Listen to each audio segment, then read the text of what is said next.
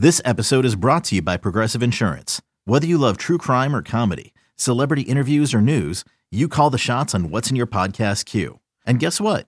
Now you can call them on your auto insurance too with the Name Your Price tool from Progressive.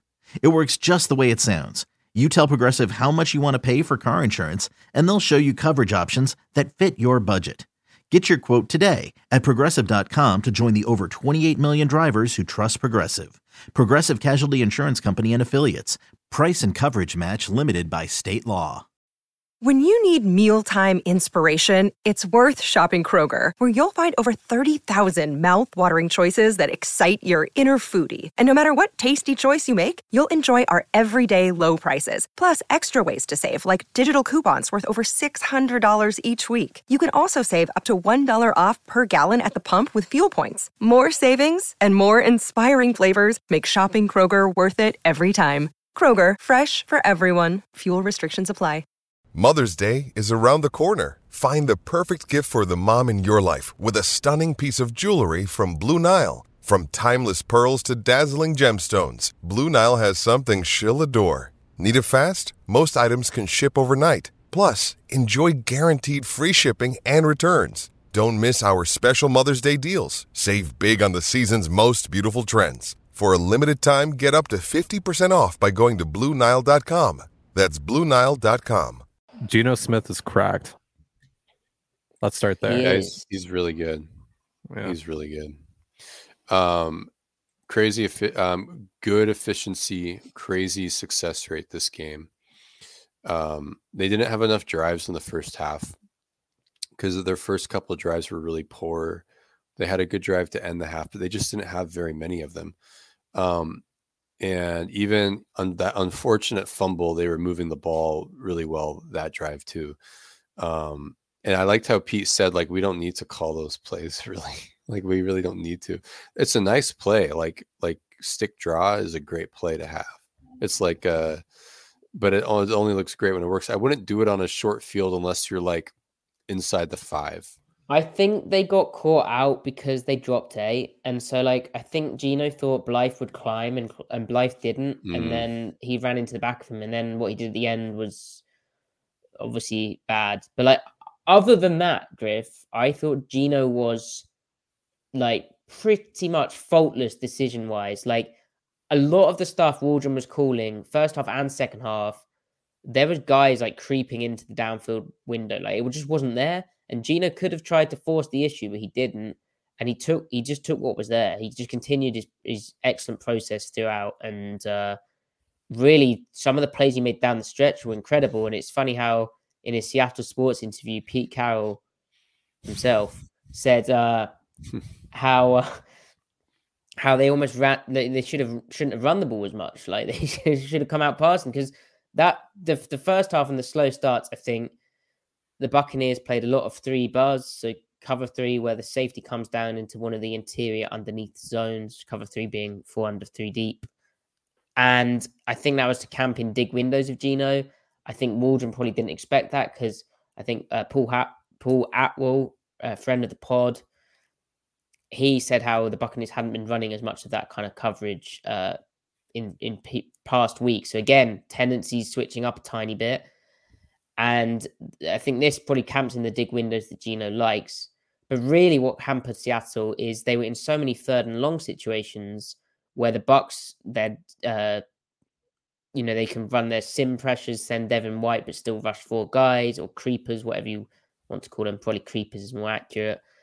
And they moved him around late at the snap. But they also have like disciplined landmarks and good zone coverage where, you know, in third and long, it's not a good good situation. And because Seattle couldn't run the ball, like they, they couldn't get it done. Now they found a rhythm in the second half, but I think that's more because they put the ball in, in Geno's hands to go and do the game.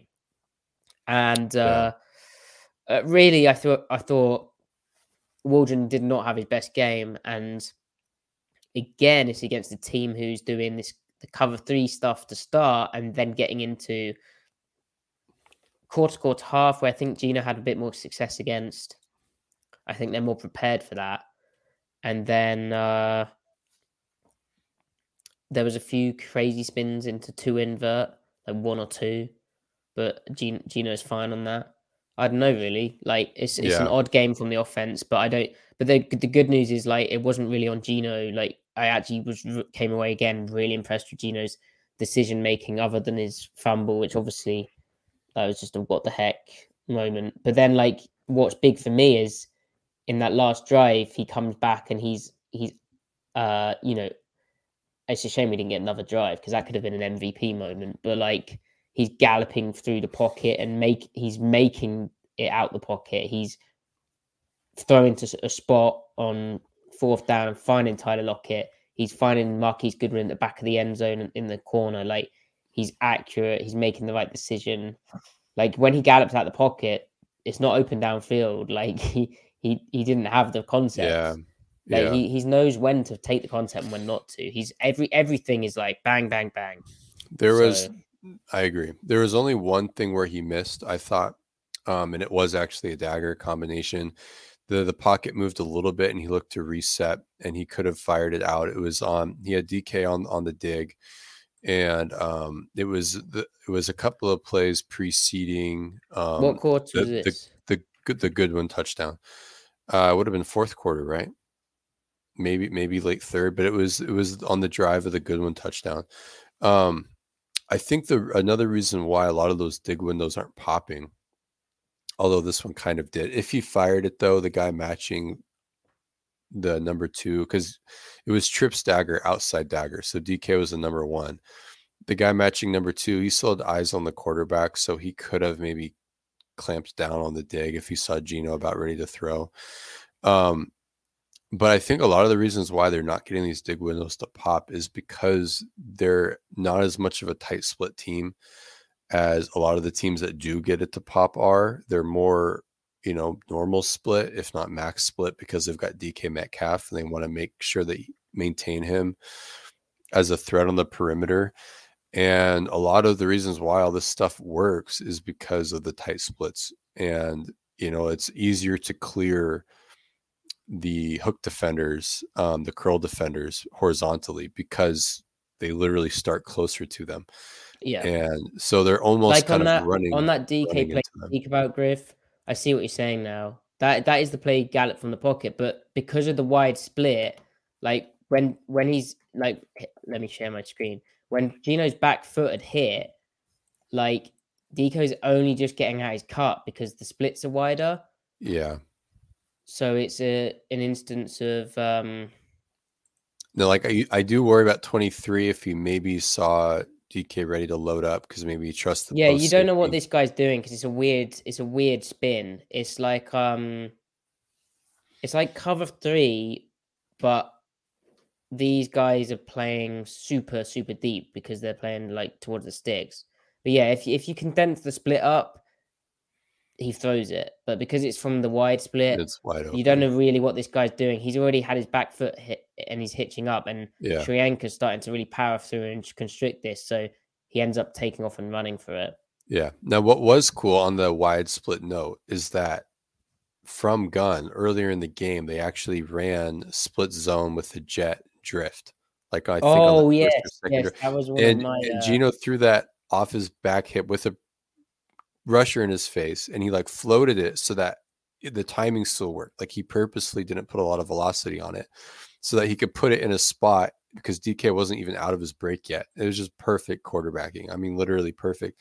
But that's an over the middle concept ran from normal split that is going to hit just inside the number. It's not going to like this offense isn't quite they're running a lot of the same plays, but the splits are changing where the ball is is landing. Um, but that was a wild play. And that's just Geno's timing in this game was absurd. If we think to that one fourth down conversion to Tyler, where it's almost like that deep Oh, snag real com- quick, what I combination again. real real quick before we Yeah. before we get to that, what I loved about that was it came after a, a jet sweep to a Walker, and then and then they do uh the the jet action with Goodwin. They fake the uh the hand handoff, the split zone handoff, as you said, and then they fire it to DK. In, and I think against the press bail corner as well, which again that's like big trust to to throw that in, but you can see all the space available inside the corner on cover three, and The here's Goodwin on the jet, and here's the fake gun handoff. Yeah. I'd never seen that out of gun with jet and split action as well. That's The the 49ers will run it, but from a slot formation to the slot. Nice. And of course, because it's Jimmy. And that's the only yes, reason yes, why. makes sense. Yeah. But so, So this fur- this further snag. Oh, well, well, here really quick before we jump into that one, but this just kind of speaks into on the topic of tendency.